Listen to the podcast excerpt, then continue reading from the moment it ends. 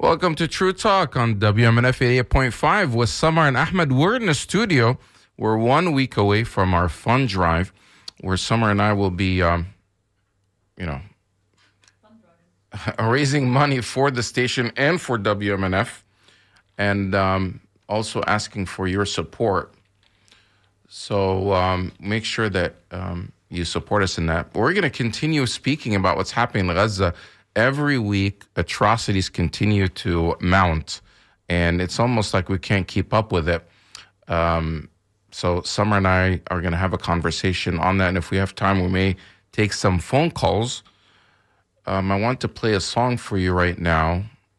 Um, and then when we come back, we will be speaking um, about Gaza. This is WMNF Tampa.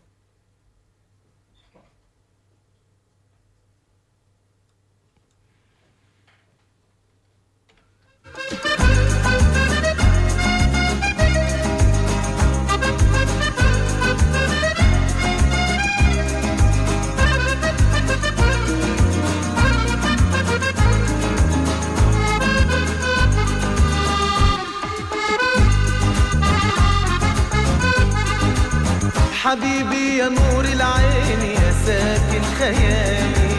عاشق بقالي سنين ولا غيرك في بالي. حبيبي يا نور العين يا ساكن خيالي. عاشق بقالي سنين ولا غيرك في بالي.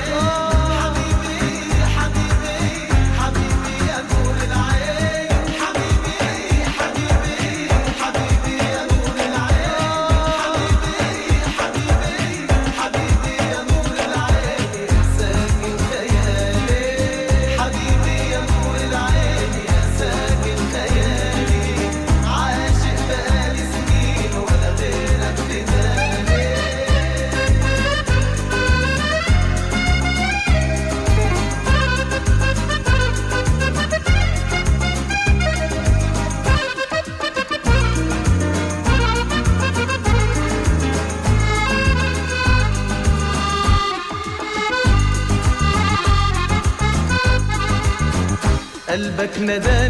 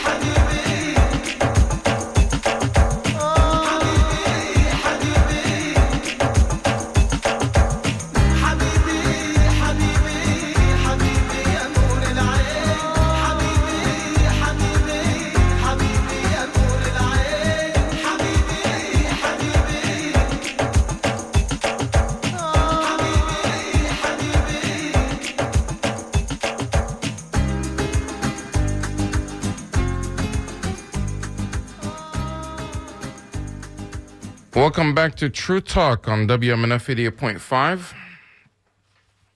Um, Samar and I are actually trying to do something simultaneously here. Oh, you can see me. Okay. Um, we're not supposed to be talking about who can see who, but um, Samar, we have some stories and some things that have been happening in the news a lot.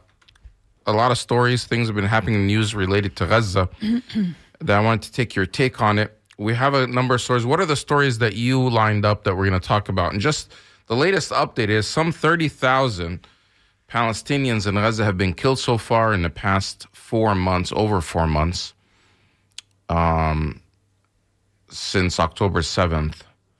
And the numbers keep rising. And now the biggest concern that everybody's talking about that Israel is about to invade Rafah uh, district. So, Yeah, and, th- uh, you know, you can't hear? Can I hear myself? Am Yeah, I, think on? you should. Okay. So, Ahmed, um, I think one of the news items uh, just came up uh, a while ago. I mean, like a few minutes ago, is that Ireland is going to give 20 million uh, pounds uh, to uh, UNRWA. And because uh, there is famine going on in the north of Gaza, in Rafah, actually, as I was driving up to here, uh, Anas Sharif, uh, one of the few reporters who have not been massacred yet and killed and targeted in uh, what seems to be targeting uh, journalists, um, he said that it, really there is famine. People have no flour, they have no uh, cans. They used to have canned uh, food. They hardly have water, and water is not uh, of good uh, quality and consumption for humans. So, um, at the moment, Ireland decided to give UNRWA money, and this money, uh, I'm not sure how they are going to get any goods to go into Gaza especially in the north, because you have settlers always blocking the road um, and preventing these uh, trucks from entering. And uh, what else? Um, I think Your voice is a little low. Can you speak closer? This we have a new microphone here at WM. I'm always almost swallowing it. Oh, really? You're speaking right into okay. I just raised you up. Somebody sent me a message saying, "Oh, they can't hear Samar." Why? Usually, Samar is, uh, you know. No, Samar is never screaming except at you. Oh, okay. Well, yeah. Well, I'm always quiet, actually. That is, uh, I'm not sure if that's very true. It's uh, true talk. It has to be true. oh, it is true talk. no, I think uh, maybe you needed to raise the volume. But as I was saying, yeah, yani I have so many. There is a breaking news uh, which happened last night. Uh, Palestine designated for deferred enforced departure DED status, and that's something that was by the White House. Right, means that they won't deport them. People that are set to be deported back to Palestine, they're going to defer it for another 18 months until they deport them because, you know, where are they going to send them to? And that's the uh, the big cons- big concern right now. And uh, there is a, news from the Haaretz. Israel authorities demolish home of East Jerusalem social activist, drawing U.S. ire or I don't know how to pronounce it, uh, like anger. Um, the U.S. State Department denounced the move by the Jerusalem municipality, saying it hurts the efforts to advance sustainable peace and security and Israel's status in the world. This happened on February 15, uh, where a large police force descended on the home of Fakhri Abu Diab, one of the most prominent social activists and neighborhood leaders in East Jerusalem. These are like, this is not somebody who is pro Hamas or Islamic revolution or even fighting. What's his name?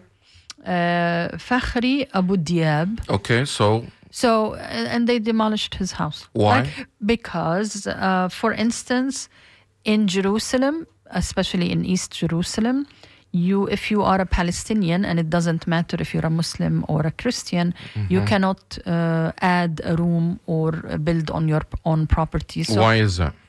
because um, Israel is trying to suffocate the Palestinians out of Jerusalem and let them uh, very casually, ethnically cleansing them uh, by not giving them a chance to have, uh, you know, more rooms. Like, okay, when you are young, like this property, they he lived on it when he was a baby in the 19 early 60s. So okay, now he's married, he has uh, kids, and okay, if they are older, you need a room.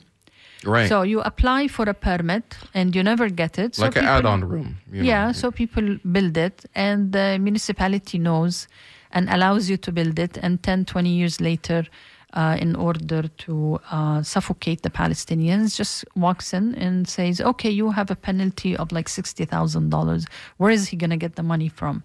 So he is given, usually our people are going, uh, given two options. You either pay a couple of thousand dollars so the municipality would bomb it, uh, sorry, would demolish it, or you do the demolishing uh, by yourself. So this is, people can Google it.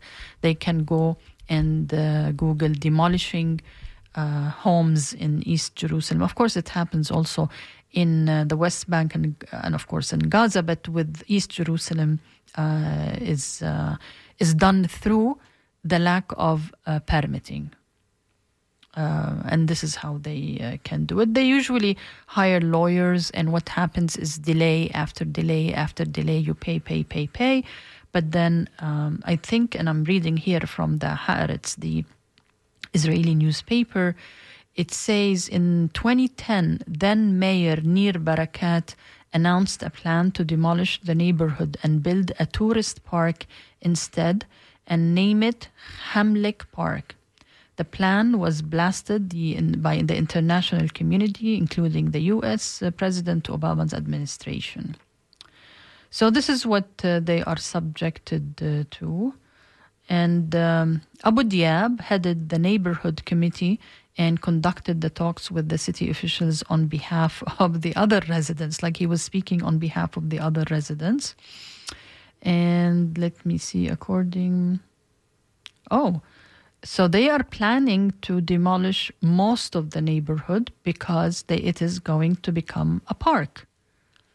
So you have people living there for God knows how many years, but they want to demolish it to create uh, a park. Okay, so Well, those demolitions usually do happen, um, but can um, what's what's what's happening though in the demolitions? Yeah. Okay, actually, Okay, we're just actually, we're having a little a- feedback here, so I'm going to play some uh, additional audio, and then we're going to fix that and come back. okay.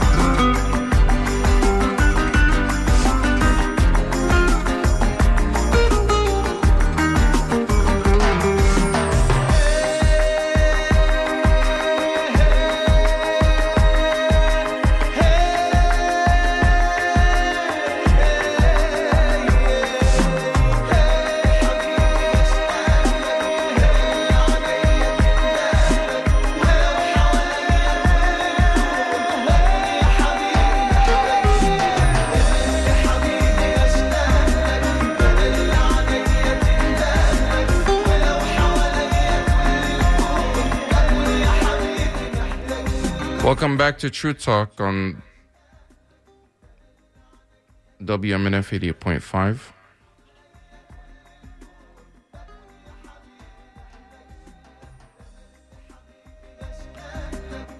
And now I'm uh, rejoined by my uh, co host, Samar. Yes, Samar. It's um, good to have you also. so, we're trying something uh, new again. We're trying to broadcast this, uh, our show live on uh, Twitter. And you can go there to WMNF, or actually, you can go to our Twitter account. In the future, maybe we will also retweet it to Make it higher. Sorry. Um, so Technology is amazing, Ahmed. Now uh, we're we not are- supposed to reference any technology while we're doing the show, though. So, Why? but it is We are here in the studio and we are trying to move into the 22nd century, Ahmed. And uh, we have people who watch us from all over the world. So they well, mainly you. Mine, my, I don't have the same kind of um, what do you call it? uh, follow- Popularity following on Twitter. Doesn't matter, but uh, True Talk is uh, and WMNF will be famous worldwide. People actually w- uh, watch it uh, after a while. Oh, they Because. Thursday is usually an uh, like uh, you know uh, it's like Friday night. Oh, in the Middle East. in the Middle so people are watching now. Friday night. It's seven yeah, hours and in I do, advance, and so I it's seven do. p.m. uh, prime time. I do get comments, and guess what's the number one comment when we do True Talk? I don't know. They think it's in Arabic. Oh, they do. They do. And they they all, like uh, how they're many? t- surprised that you're speaking English. no, not that I speaking English. That there could be such a show in English in the U.S. Because you know they they what language will we speak in the U.S.? No, that they think, you know, there are Arabic, uh, for instance, uh, TV stations and stuff. So they think to deal with such topics that we deal with has to be in Arabic and for an Arabic audience, but not for an American audience in English. And this is part of the freedom of speech that we have here at WMNF, that we can have such a show. That's what I meant. Right. So that's the number one question. Is it in, Hey, is it English in, or is it- English? Oh, yeah. even when sometimes I contact people and I'm the email is in English and we're gonna have you on True Talk to talk about this, blah blah blah blah, and I give them the link to the station to see that it is really a station. Is it in English? And I always say, of course, it's in English. Right. So, um, we have a number of stories. I want to talk to you about what's happening with UNRWA, the UNRWA. United Nations Relief and Works Agency. Um, there's a lot of talk about it. We, you know, there was this, all these allegations. Remember when the International Court of Justice had their ruling that they said that there's plausible cause. There's a plausibility that um, Israel is committing genocide in Gaza, and they gave them some orders of uh, what they need to do to not do that. And so far, they haven't abided by it. However, on the same day, Israel made this allegation against UNRWA staff that seven of its staff members had participated in the January in the October seventh attacks on Israel, which uh, right away caused these um, as a response um, Western countries like the United States, Canada, uh, Britain, Germany, and others halted and suspended their funding of UNRWA, and um, which actually created a you know a potential crisis because that's the main agency that actually helps feed and provide shelter for Palestinians. It's been doing it for many years, but especially right now, there's something like over a million that they're taking care of over a million refugees or displaced people with inside Gaza. Uh, so this is not a this is the worst time that people could uh, suspend funding for these civilians. And so far, many of the countries have said they haven't seen any evidence to back up these claims of these allegations that seven or 12 members of staff, UNRWA staff, United Nations staff participated on October 7th. Have you heard anything since? Has any evidence been put for, forward to suggest that these guys, that staff from UNRWA participated in October 7th? No, but I think what people don't uh, know is that UNRWA, UNRWA hires at least 60,000 uh, people. So it could be that somebody uh, maybe talked to somebody or uh, uh, did something, but it doesn't mean you have to reflect uh, this on um, the an, an international organizations and a new an organization that serves hundreds of thousands of people. It's like, let's say I did something wrong. Does that mean we were going to punish all of WMNF and uh, uh, uh, and cut it's funny or and- some of these people that you know like sometimes you the comparison is you you've you have these um, individuals you know of course america has all these mass shootings.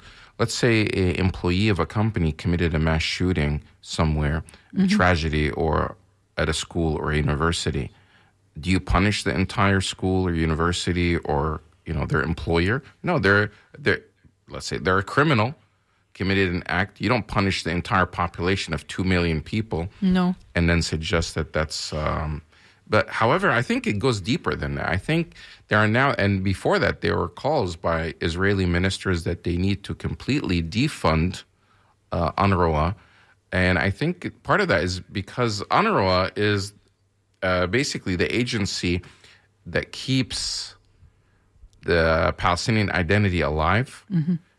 Through that, they've you know sustained these Palestinian refugees. They want it. They want what the Israelis are suggesting is that they want a different United Nations agency to take care of refugees. And what those agencies normally do, Samar, is that they basically relocate them to other countries around the world.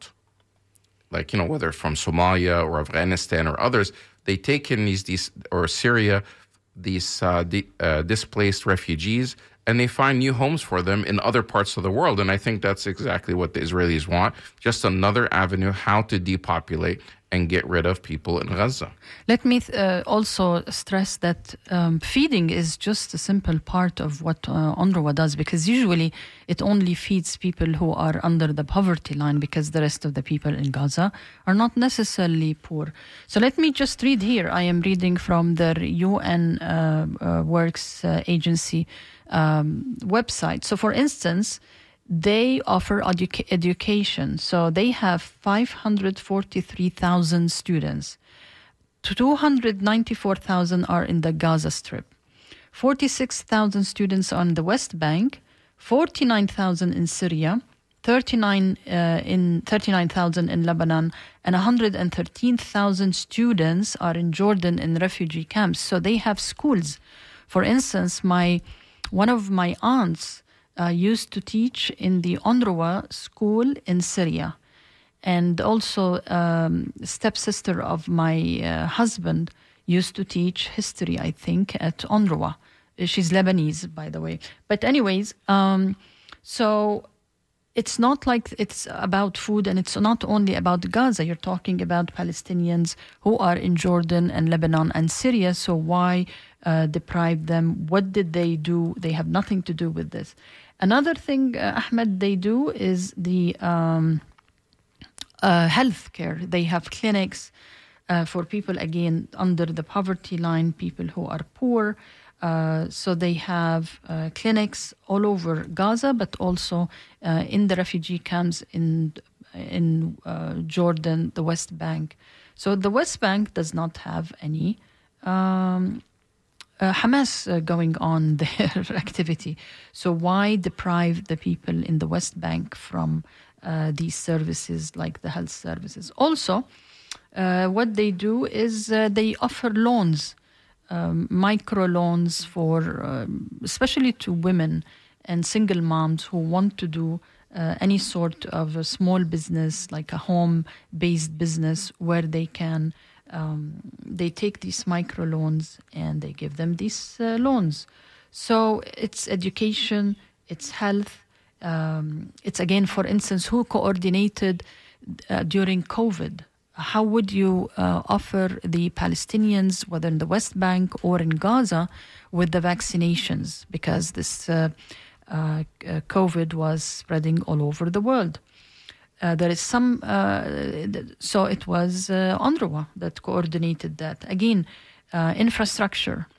Who's going to, for instance, uh, build water purification system? Or if you have homes that are at the risk of collapsing, who's going to help them? So UNRWA is not about food only. It does a million things that can be done for refugees, and it's a UN sanctioned uh, organization. It's not like uh, there is no monitoring uh, or, or it's run by Arabs or by Palestinians or by Muslims. It's usually run. United Nations. It's usually run, run by sometimes Americans, sometimes British, French, whoever is part of the organization But the bulk of their staff are Palestinians because that's in the, the city. So if it's Right. operating in Lebanon, it, they would be Lebanese. right. Whoever is or there. or Leba- yeah, uh, the whoever is local, capable. you know, employees.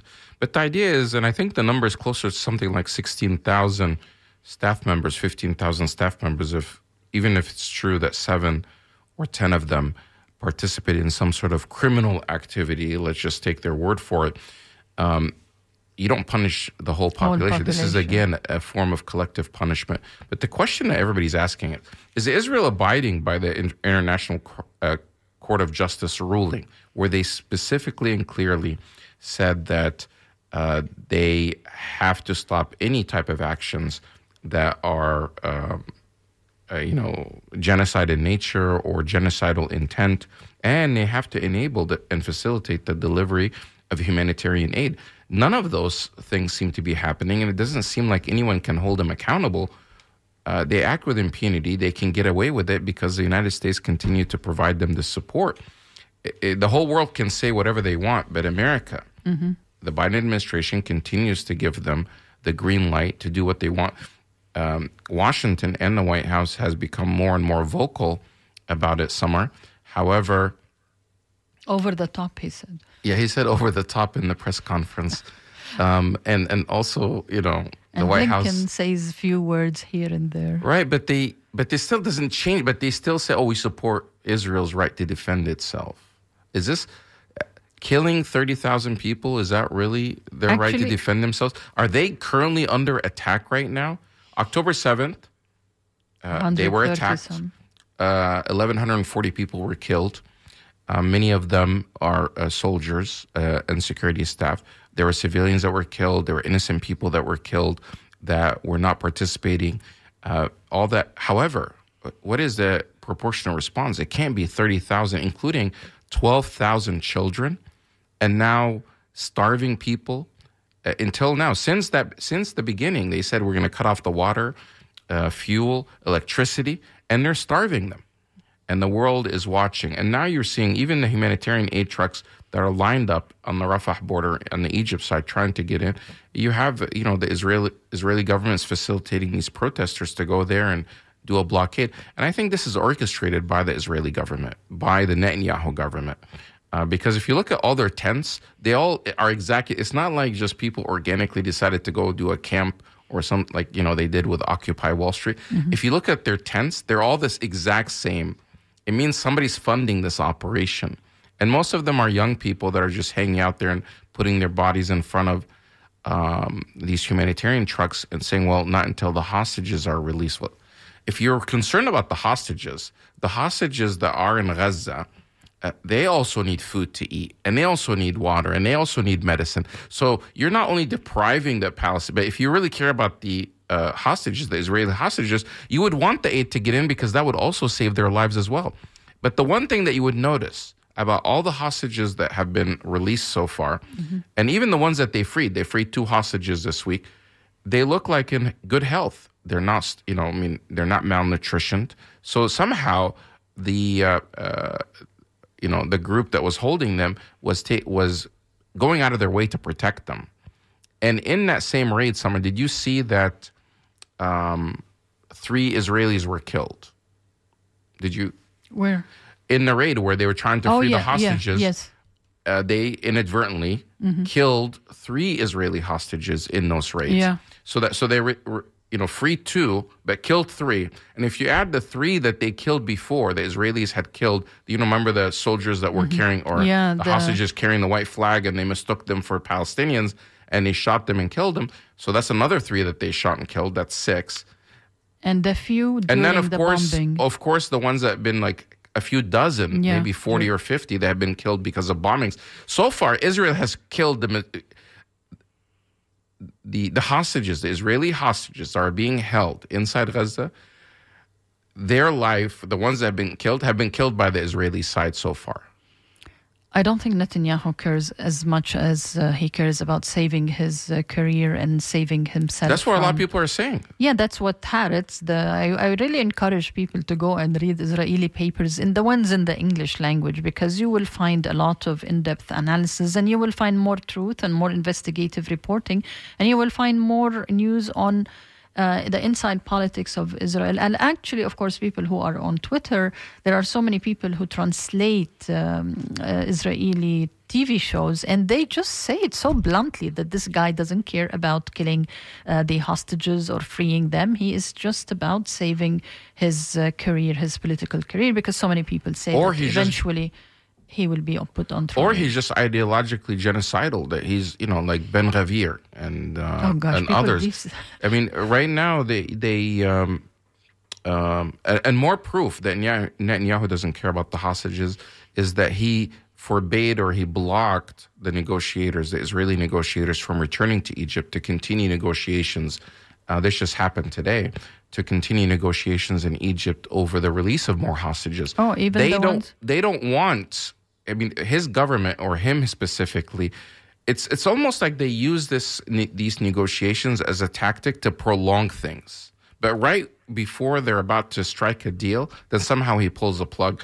Uh, the families of hostages, Israeli hostages, are now protesting outside his house, demanding to say, you know, that uh, that that he either resigns or continue uh, the uh, the negotiations because they're saying that by doing this, he's basically killed them all.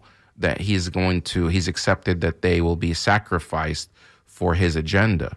So that's something that's really concerning, and it's when are they going to stop, and who could stop them? The only thing that people are calling for right now that they have some hope in is that a new um, United Nations Security Council resolution for an immediate ceasefire that the United States would abstain from because you know not vote Not- like not, not get involved veto. not veto and not even vote you don't even have to vote yes or no just abstain from participating and Didn't Saudi Arabia call for uh, a meeting? right i think i don't know which country but there's Yeah, supposed I- to be a meeting happening to again call for an immediate ceasefire ahead of this rafah Ramadan. incursion Ramadan is uh, is it's a month away now or it's like less than a month It's on uh, March 11th. Can you believe it? Uh, fasting from sunrise to sunset. What other are they gonna break their fasting on? Ramadan. they're is already very- basically fasting right now but But at least a with of- Ramadan, you break the fasting. a lot of this talk about the you know that even Washington is suggesting that that there would be a long humanitarian pause, that this would happen uh, During Ramadan? during Ramadan, and then somehow after Eid, after Ramadan, and after Eid, start This the bombing diabolic. again. This is It is. This is not normal. Enough damage, so much, so many lives have been lost, so much destruction. Sixty percent of the buildings, residential building, all buildings, all infrastructure has been destroyed. Mosques, Churches, just about mo- colleges, everything. schools, Everything has been destroyed in anything Gaza. Anything that has to do with survival of the culture.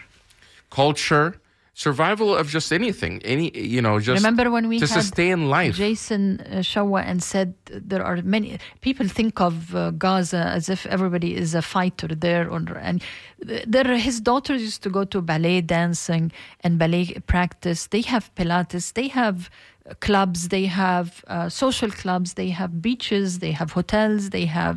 They used to have They had. Valentine. They had. They used Had- to have Valentine's parties. I mean, they did. They were normal people. You have ones that are uh, religious and ones that are, Are just not. okay, and you have young people, and ni- fi- more than fifty percent of the population is less than eighteen years old, and this is why the death toll of young people uh, is so high. But um, I want to. Uh, you mentioned something about South South Africa, Ahmed, and there is a development that took place on February thirteenth that the South African government has just made an urgent request to the International Court of Justice to consider whether this is the decision announced by Israel to extend its military operation in Rafah, which is the last refuge for surviving people in Gaza, requires that the court uses its power to prevent further imminent breach of the rights of Palestinians in Gaza. This is obviously something called uh, under Article 75 1. And South Africa is quite active uh, with its pursuit of uh, international law. people right. in I the mean, Arab world. they lived apartheid, so they know, and it's uh, it's a shame that South Africa, not the Arab countries, are taking the lead.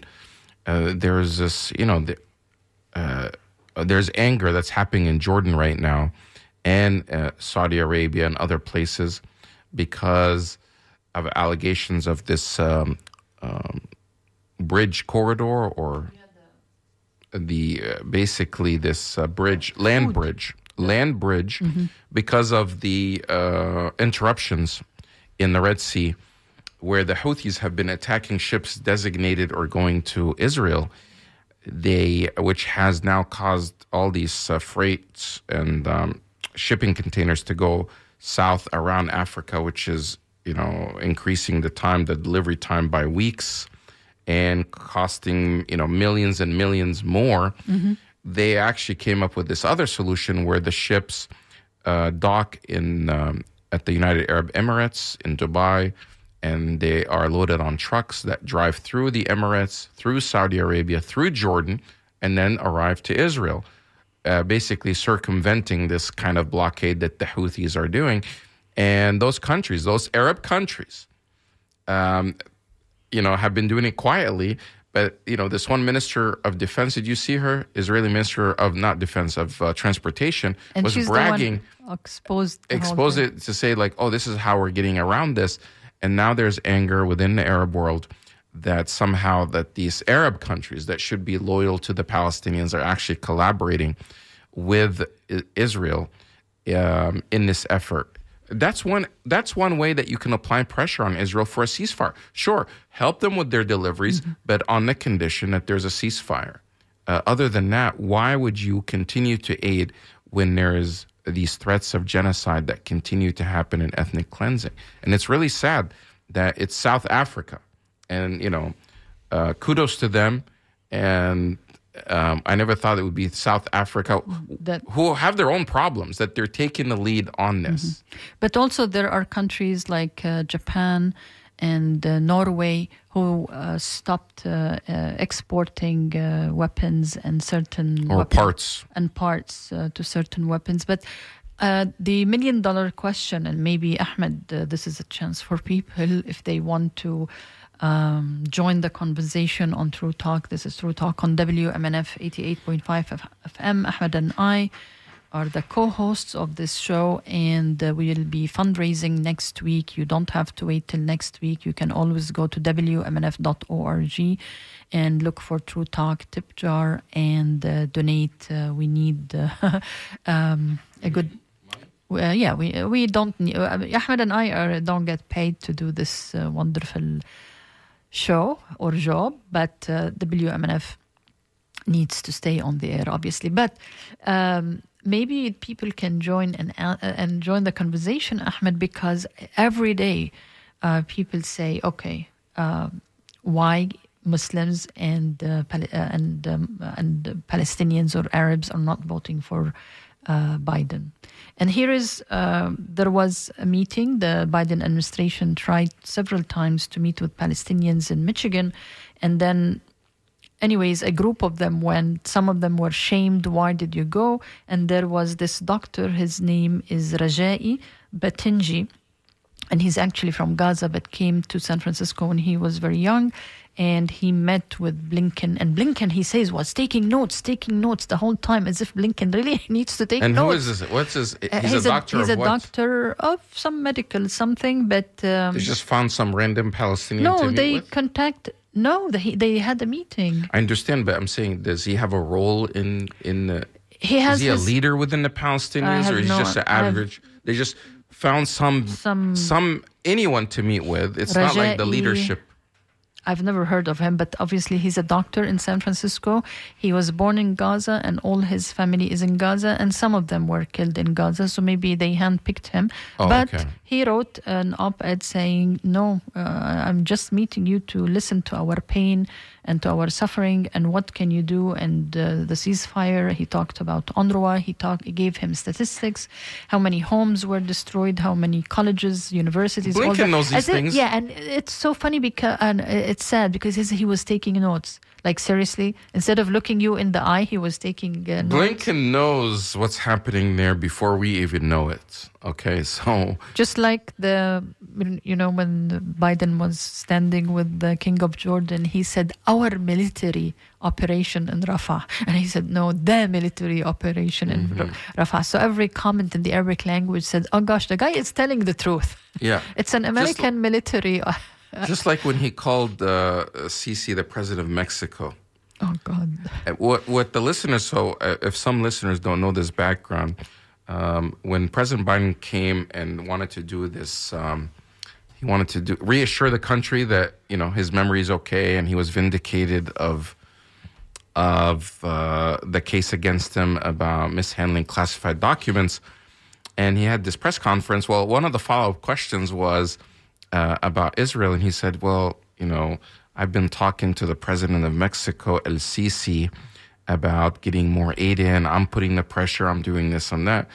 And, you know, he misspoke and called him the president of Mexico when he obviously The Mexican president. the Mexican president, and he's that's so far away from you know Egypt. It's actually the Egyptian president. But what, what the what the media and Americans don't know is Egyptians have been calling El Sisi, their president, as it with the nickname uh, El Mexiqui, which means the Mexican, because in Arabic, El Mexiqui uh, or the Mexican in Arabic is El Mexiqui, which rhymes with El Sisi. So, because in Egypt they don't have freedom of speech where they can openly criticize El Sisi or their president, they came up with a nickname for him and they keep calling him El Mexiqui. You see what El Mexiqui did? Can you believe this? So now, when President Biden called him the Mexican, I hope he, they didn't think that he was jumping on that. yeah. Oh, so Oh, no. Egyptians got so happy saying, "Oh, Biden is so." I mean, they're making fun. Biden must be so smart that he's in tune with Egyptian political so much. satire. Yeah, he knows so much. He knows even Egyptian political satire. Others said, or I'd like to say, is that Sisi is so scary that even Biden could not criticize him. He had to call him Oh El. Mexiqui. But seriously, I mean, you know, Biden. Come on, guys. Biden is is yeah. That was not reassuring you know, especially even.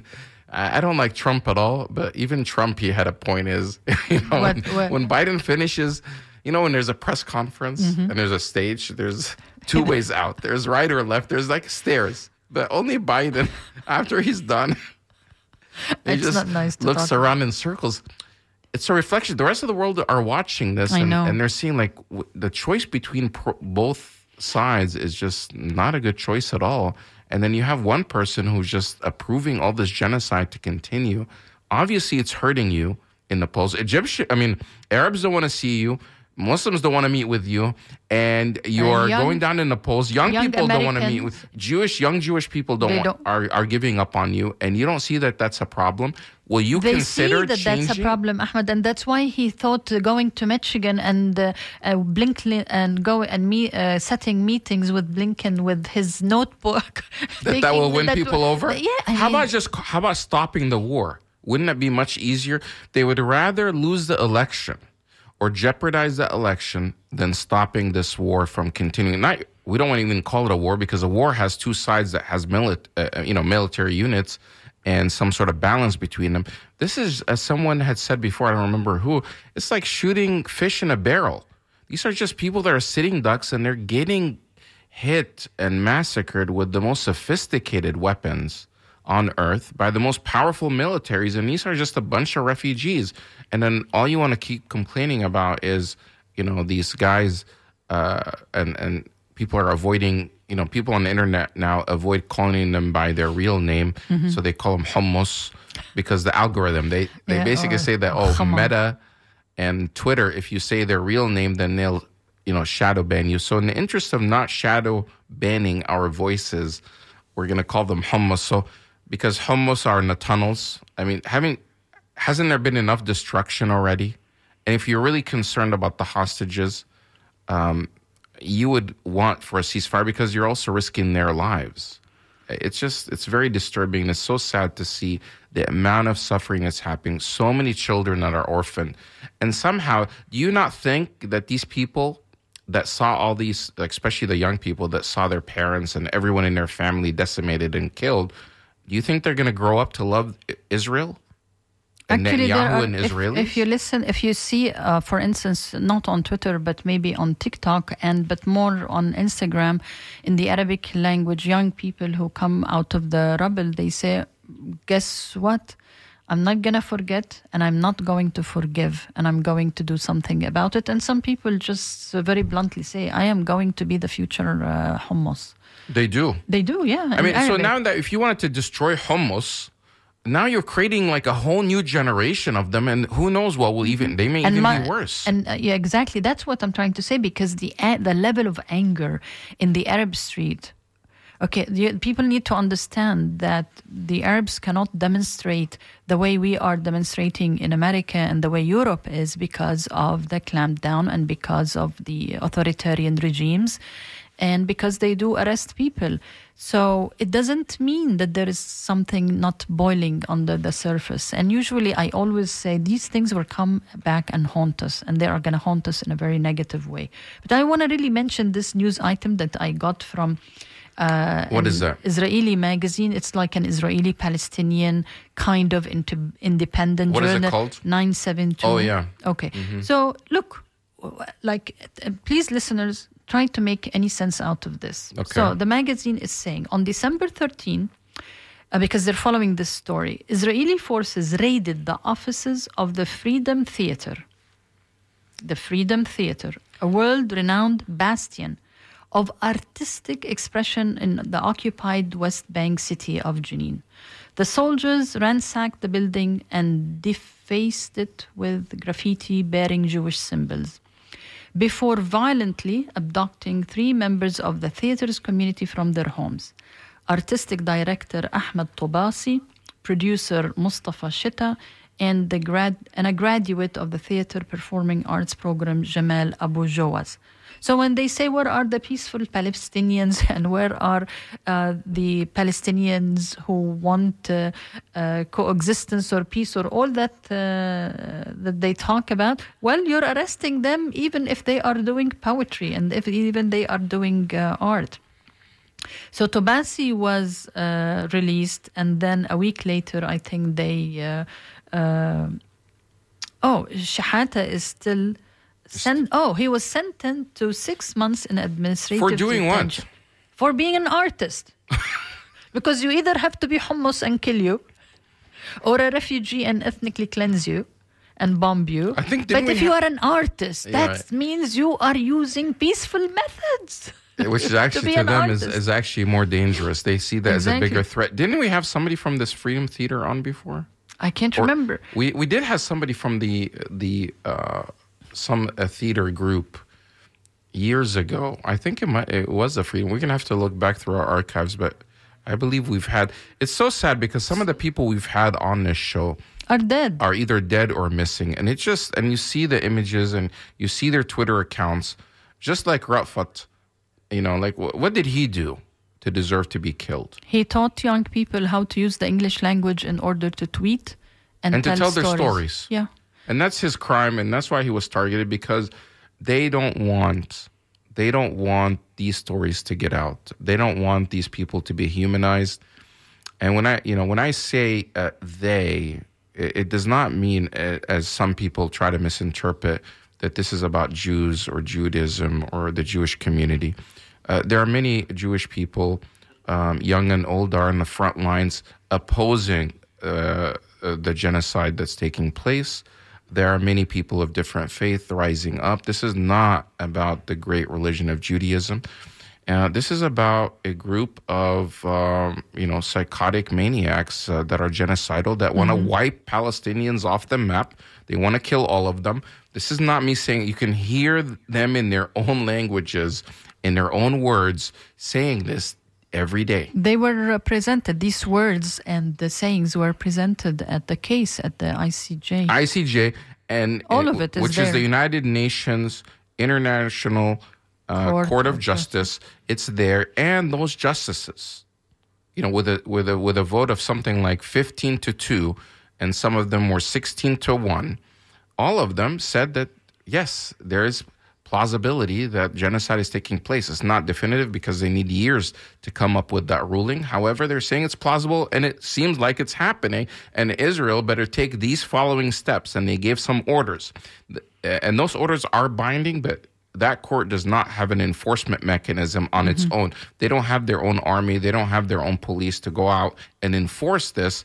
They rely on the United Nations Security Council to enforce it. And so far, since the ICJ, there has not been, uh, you know, a resolution or the United uh, Nations Security Council has not acted, mainly because the United States is blocking it. Uh, Samar, I- I'm going to have you have the last word because we're about to wrap up. Okay, because I wanted to mention that the six months administration detention it means they you anybody can be put in jail for six months without a lawyer, without an accusation, without seeing a judge, without due process, and it's uh, it anybody can be uh, labeled uh, anything and be put in uh, administrative uh, administrative uh, detention. So this poor guy Shahata, the artist, okay, in the theater will be serving six months in prison, and it can be renewed several times.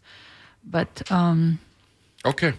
Well, this is the case. This is what's been happening. We have um, about a minute left. I want to remind our listeners this is True Talk on WMNF. We're broadcasting on Twitter. We are um, on Samar's Twitter. Oh, music's gosh. playing. Okay, sorry. Um, yeah, we're gonna have to. We're gonna have the scoop on next, which is WMNF's new or kind of newish uh, news wrap up of the headlines and stuff. But next week, Samar, when we reunite here, we're going to be raising money, inshallah, for WMNF. And um, I'm getting ready for Ramadan. Ramadan is uh, less than a month away. And I hope by Ramadan that these atrocities uh, stop and uh, that there's some sort of ceasefire because I don't think the people in Gaza can take that much more than that. So um, we're going to be going to uh, the scoop next. Samar, have a great weekend. Great weekend to all our listeners. WMNF Tampa. Goodbye.